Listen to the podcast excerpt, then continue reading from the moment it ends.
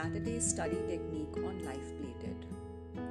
आज मैं अपने बचपन की एक फैंटेसी शेयर करती हूँ। जैसे जैसे पढ़ाई मुश्किल होती रही तो एक विश कॉन्स्टेंटली मेरे माइंड में आता था कि काश मैं अपनी बुक्स अपने सिर पर रखूँ और सारी की सारी नॉलेज मेरे ब्रेन में ट्रांसफ़र हो जाए।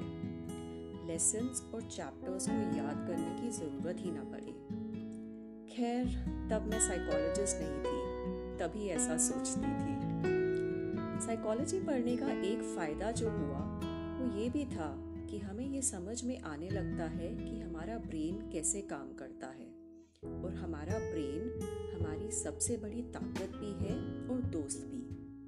तो आइए, काश ऐसा होता या फैंटेसी वर्ल्ड से बाहर निकलते हैं और लेसन्स और चैप्टर्स को याद करने के ऐसे मेथड्स सीखते हैं, जिसमें हमारा ब्रेन ही हमारी मदद करता है और लर्निंग बिल्कुल भी बर्डन नहीं लगती।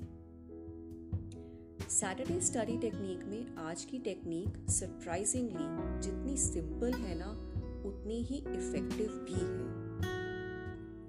इस टेक्निक को फाइनमन टेक्निक कहते हैं। जी हाँ फ़ेमस फिजिसिस्ट रिचर्ड फाइनमैन इन्हीं की रिसर्च ने तो नैनो टेक्नोलॉजी क्वांटम कंप्यूटिंग और पार्टिकल फिजिक्स की फील्ड्स को भी डायरेक्टली इन्फ्लुएंस किया। फाइनमैन अपने फिजिक्स की नॉलेज के अलावा एक बहुत ही अच्छे टीचर भी थे। इनफैक्ट बिल गेट्स ने तो उन्हें the greatest teacher I ever had कहकर सम्मानित भी किया है। तो चलिए फाइनमैन लर्निंग टेक्निक की स्टेजेस को समझते हैं। स्टेज वन कहलाती है आइडेंटिफाइंग द टॉपिक तो सबसे पहले तो वो टॉपिक ही चूज़ कर लीजिए, जो आप पढ़ना या याद करना चाह रहे हैं। फिर एक पेपर पर आपको उस टॉपिक के बारे में जितना कुछ भी आता है, उसे लिखिए। लेकिन लिखना कैसे है? चलिए, वो स्टेज टू में बताऊँगी। Stage two teacher to a child कितना भी मुश्किल टॉपिक अगर आप किसी बच्चे को समझा सकते हैं ना then you are way ahead of the game so stage one में आपने एक ब्लैंक नोट लिया था, उसमें टॉपिक लिखा था, और इस, उसके नीचे आपको जितना भी कुछ उस टॉपिक के बारे में आता था, वो आपने लिख लिया था। लेकिन ज़रूरी बात ये है कि आपको वो टॉपिक प्लेन सिंपल तरीके से लिखना है। ताकि कोई भी छोटा बच्चा भी उसको समझ सके। इसका मतलब कि आपको टेक्निकल लैंग्वेज या जार्गन यूज़ नहीं करना। बड़े बड़े वर्ड्स भी यूज़ नहीं करने। वही वर्ड्स जो हम दूसरों को इम्प्रेस करने के लिए कई बार बोलते हैं। सिर्फ़ और सिर्फ़ प्लेन सिंपल लैंग्वेज में वो कॉन्सेप्ट को लिखना है।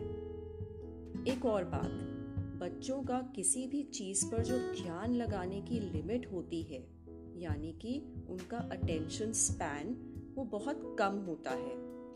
तो ऐसे नोट्स लिखिए जो बच्चे को समझ तो आए, लेकिन बहुत लंबा भी ना खींचे। छोटे क्रिस्प तरीके से वो टॉपिक लिखिए। तीसरी स्टेज थर्ड स्टेज है identify your knowledge gaps this is the point where real learning happens आपने क्या मिस किया? आपको उस टॉपिक में क्या नहीं आता? जब आप इन नॉलेज गैप्स को हाईलाइट करोगे तो आपके नोट्स एक साथ आने लगेंगे। इस स्टेज पर आप अपनी बुक्स और रिसोर्स मटेरियल भी रेफर कर सकते हैं और अपने नोट्स को उसी सिंपल प्लेन लैंग्वेज में कंप्लीट कर सकते हैं। स्टेज फोर आ गई, जो कि फाइनल प्रेजेंटेशन है। तो कैसे प्रेजेंट करेंगे अपने नोट्स को? जैसे कि कोई कहानी सुना रहे हो। सो स्टेज फोर है टेल अ स्टोरी तो अपने नोट्स को ऐसे पढ़िए, जैसे बच्चों को कहानी सुना रहे हैं। सिंपल सेंटेंसेस रखिए सिंपल एक्सप्लेनेशंस रखिए। इस मेथड से आप एग्ज़ाम्स के लिए पढ़ सकते हैं या कोई भी नया सब्जेक्ट समझ सकते हैं। और तो और डीप रिसर्च वर्क में भी बहुत मदद करती है ये टेक्निक तो अब आप कोई भी ऐसा टॉपिक चूज़ करिए जो आपको मुश्किल लग रहा है या फिर बोरिंग इन तीन स्टेजेस को फॉलो करिए which is number one, write down everything that you know about that topic. Number two, write in a way as if you are teaching a child. Keep the language simple and duration so- short. And fill in the knowledge gaps by referring to books and then add the details that you left out.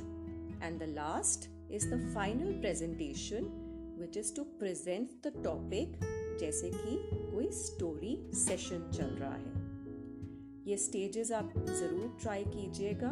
Till we meet again on another episode of S S T और Saturday study techniques on life plated सुनते रहिए।